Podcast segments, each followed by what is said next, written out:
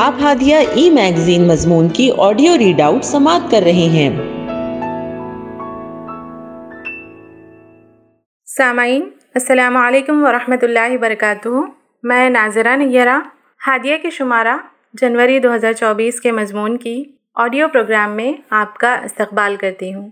آئیے ہم اس کا آغاز ہادیہ کے زمرہ النور میں درس حدیث سے کرتے ہیں، جس کا عنوان ہے ناکردہ عمل کو اپنے نام کرنا منافقین کی صفت۔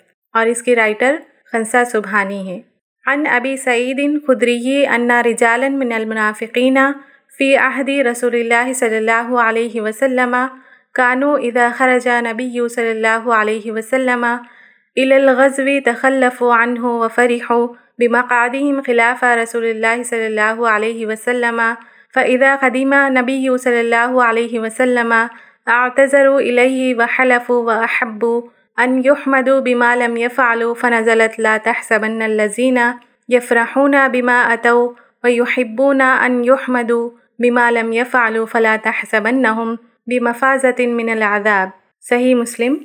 حضرت ابو سعید خدری سے روایت ہے کہ رسول اللہ صلی اللہ علیہ وسلم کے عہد میں کچھ منافقین ایسے تھے کہ جب نبی صلی اللہ علیہ وسلم کسی جنگ کے لیے تشریف لے جاتے تو وہ پیچھے رہ جاتے۔ اور رسول اللہ صلی اللہ علیہ وسلم کی مخالفت میں اپنے پیچھے رہ جانے پر خوش ہوتے۔ اور جب نبی صلی اللہ علیہ وسلم واپس تشریف لاتے تو آپ کے سامنے عذر بیان کرتے اور خسمیں کھاتے اور چاہتے کہ لوگ ان کاموں پر ان کی تعریف کریں، جو انہوں نے نہیں کیے۔ اس پر یہ آیت نازل ہوئی۔ ان لوگوں کے متعلق گمان نہ کرو جو اپنے کیے پر خوش ہوتے ہیں، اور یہ پسند کرتے ہیں کہ اس کام پر ان کی تعریف کی جائے جو انہوں نے نہیں کیا۔ ان کے متعلق یہ گمان بھی نہ کرو کہ وہ عذاب سے بچنے والے مقام پر ہوں گے۔ صورت العالمران آیت نمبر 188 منافقین کے رویے پر دوسری حدیث ہے۔ حضرت حمید بن عبد الرحمن بن عوف رضی اللہ تعالیٰ عنہ سے روایت ہے کہ مروان نے اپنے دربان سے کہا کہ اے رافع، ابن عباس رضی اللہ تعالیٰ عنہ کے پاس جاؤ اور کہو کہ اگر ہم میں سے ہر آدمی اپنے کیے ہوئے عمل پر خوش ہو اور وہ اس بات کو پسند کرے کہ اس کی تعریف ایسے عمل میں کی جائے جو اس نے سر انجام نہیں دیا تو اسے عذاب دیا جائے گا، پھر تو ہم سب کو ہی عذاب دیا جائے گا۔ تو ابن عباس نے کہا کہ تمہارا اس آیت سے کیا تعلق ہے؟ حالانکہ یہ آیت تو اہل کتاب کے بارے میں نازل ہوئی تھی۔ پھر ابن عباس رضی اللہ تعالیٰ عنہ نے صورت العالمران کی آیت ایک سو ستاسی کے متعلق فرمایا۔ بسم اللہ الرحمن الرحیم۔ وَإِذْ أَخَذَ اللَّهُ مِيثَاقَ الَّذِينَ أُوتُوا الْكِتَابَ لَتُبَيِّنُنَّهُ لِلنَّاسِ وَلَا تَكْتُمُونَهُ۔ اور جب اللہ نے ان لوگوں سے وعدہ لیا جنہیں کتاب دی گئی کہ تم ضرور بضرور اسے لوگوں سے صاف صاف بیان کرو گے اور اسے چھپاؤ گے نہیں۔ اور ابن عباس نے صورت العالمران کی آیت نمبر 188 کے تعلق سے کہا، ان لوگوں کے متعلق گمان نہ کرو جو اپنے کیے پر خوش ہوتے ہیں۔ اور یہ پسند کرتے ہیں کہ اس کام پر ان کی تعریف کی جائے جو انہوں نے نہیں کیا۔ ان کے متعلق یہ گمان بھی نہ کرو کہ وہ عذاب سے بچنے والے مقام پر ہوں گے۔ پھر فرمایا، نبی صلی اللہ علیہ وسلم نے ان سے کسی چیز کے بارے میں پوچھا تو انہوں نے اس چیز کو آپ صلی اللہ علیہ وسلم سے چھپایا اور اس کے علاوہ دوسری بات کی خبر دی۔ پھر نکلے اس حال میں خوش ہوتے ہوئے کہ انہوں نے آپ صلی اللہ علیہ وسلم کو اس بات کی اطلاع دے دی ہے جو آپ صلی اللہ علیہ وسلم نے ان سے پوچھی تھی۔ بس انہوں نے آپ صلی اللہ علیہ وسلم سے اس بات پر تعریف کو طلب کیا، جو بات بتائی اور آپ صلی اللہ علیہ وسلم نے ان سے جو بات دریافت کی، اسے آپ صلی اللہ علیہ وسلم سے چھپا کر خوش ہوئے۔ منافق کسے کہتے ہیں؟ نفاق نافقہ سے ماخوذ ہے، نافقہ چوہے کی بل کے خاص سوراخ کو کہتے ہیں۔ چوہا خطرے کے وقت اس مخفی اور خاص سوراخ سے بھاگ جاتا ہے۔ بعض اہل لغت کہتے ہیں کہ لفظ نفاق نفق سے لیا گیا ہے۔ نفق کا مطلب سرنگ جس میں انسان چھپ جاتا ہے۔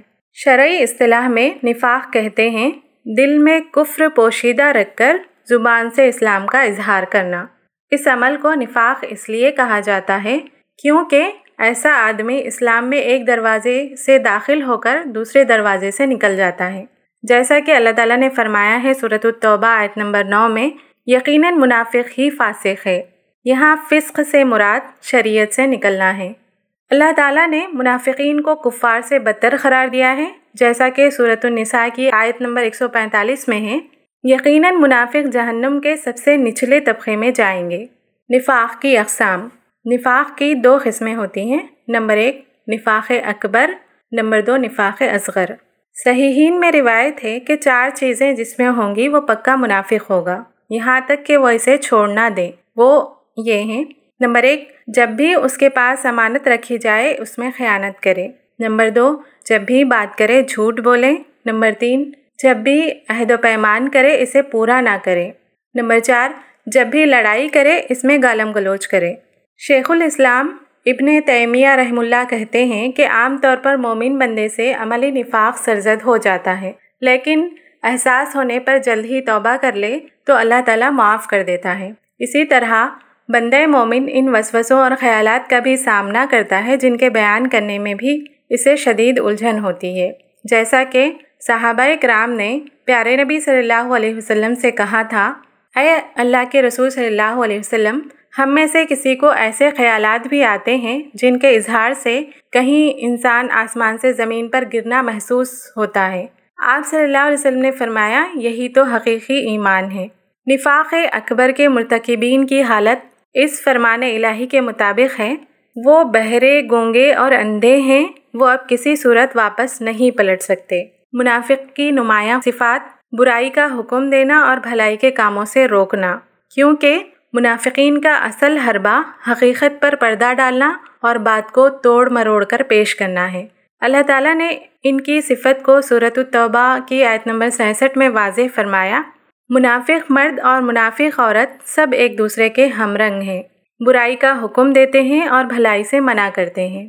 منافقین اس انتظار میں رہتے ہیں کہ جدھر کے لوگ غالب آ جائیں وہ اس گروپ میں شامل ہو جائیں۔